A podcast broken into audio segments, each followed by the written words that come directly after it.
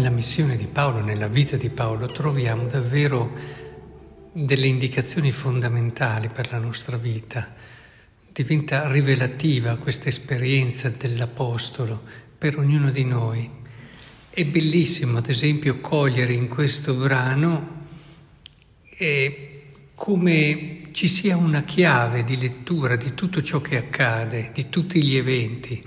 una chiave che è riconducibile, grazie alla fede, ad un progetto meraviglioso che il Signore ci ha affidato. Nulla succede a caso, nulla succede a caso, ricordiamolo sempre. E alla conclusione,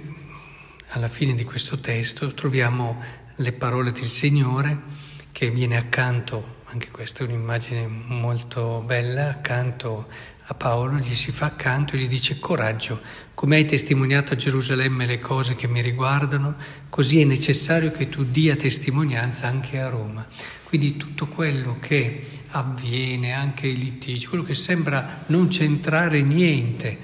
con il discorso che Paolo desiderava fare, sembra appunto che il piano di Dio e non sia lui a guidare, qui invece si comprende che tutto quello che accade, anche quello che sembra che non c'entri nulla, porta a far sì che si realizzi il progetto di Dio. E quindi è molto importante che comprendiamo che quello che ci accade ogni giorno, se lo sappiamo leggere alla luce della fede, diventa un meraviglioso in un mosaico, no? Una pietra preziosa per realizzare il disegno grande di Dio. Tutto, ribadisco, tutto, perché nulla succede a caso. Non mi stancherò mai di ripetervelo.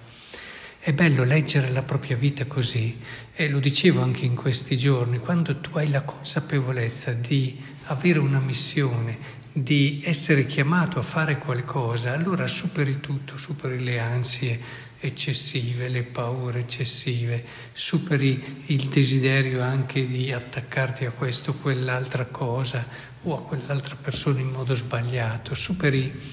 anche quelle che sono a volte certe difficoltà e fragilità che ci sono in te, anche se tutte le fragilità difficilmente le supereremo, ce lo insegna proprio lo stesso Paolo, perché c'è anche una parte di fragilità che rientra e in quello che è un progetto del Signore ci permette di comprendere meglio e di capire meglio quello che è il suo amore. E proprio per questo, in questa prospettiva,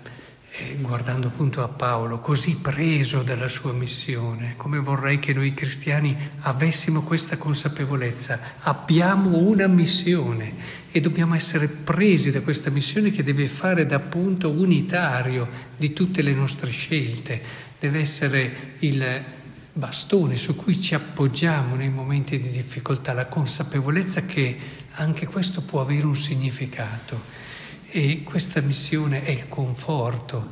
e, e ci fa sentire davvero la vicinanza di Dio e del suo amore.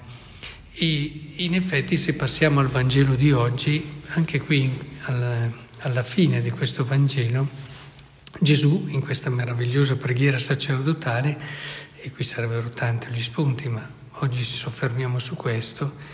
dice: e io ho fatto conoscere loro il tuo nome e lo farò conoscere, perché l'amore con il quale mi hai amato sia in essi e io in loro. Eh, io dico che non ci può essere una missione efficace se non si parte da qui, l'esperienza che l'Apostolo fa dell'amore di Dio. Eh, già questa immagine del Signore che gli si fa accanto, accanto no? Dicevamo alla fine della prima lettura, ma perché io devo essere missionario? Dov'è che trovo il motivo forte del mio prendermi su e andare ad annunciare, se non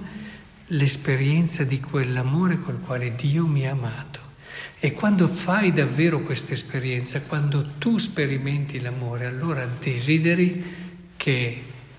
altri possano incontrarlo, altri possano conoscerlo. E se non c'è questo, guardate, anche nelle missioni che sembrano più straordinarie,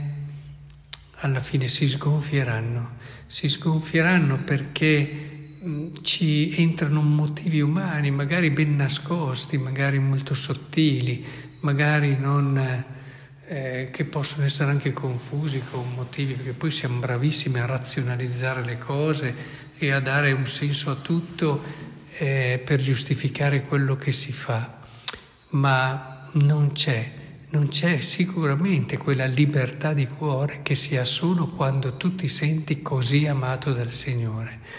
Per questo allora oggi vorrei che recuperassimo il senso profondo del nostro essere chiamati a una grande missione. Ogni mattina quando preghiamo,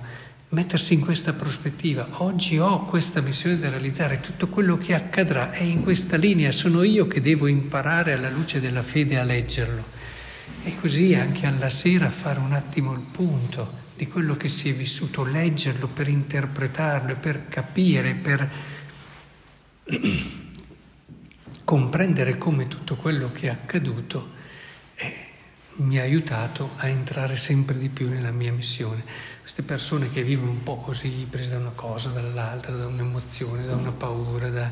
eh, si agitano, si agitano, ma non costruiscono il regno di Dio. Chiediamo allora questa libertà di cuore e lasciamo che giorno dopo giorno la preghiera, l'ascolto della parola e soprattutto il nutrirci dell'Eucaristia ci aiuti a farci sentire il Signore accanto, ci faccia sperimentare questo amore, allora non ci sarà nulla che potrà trattenere il nostro desiderio di diffonderlo fino a dare anche la vita.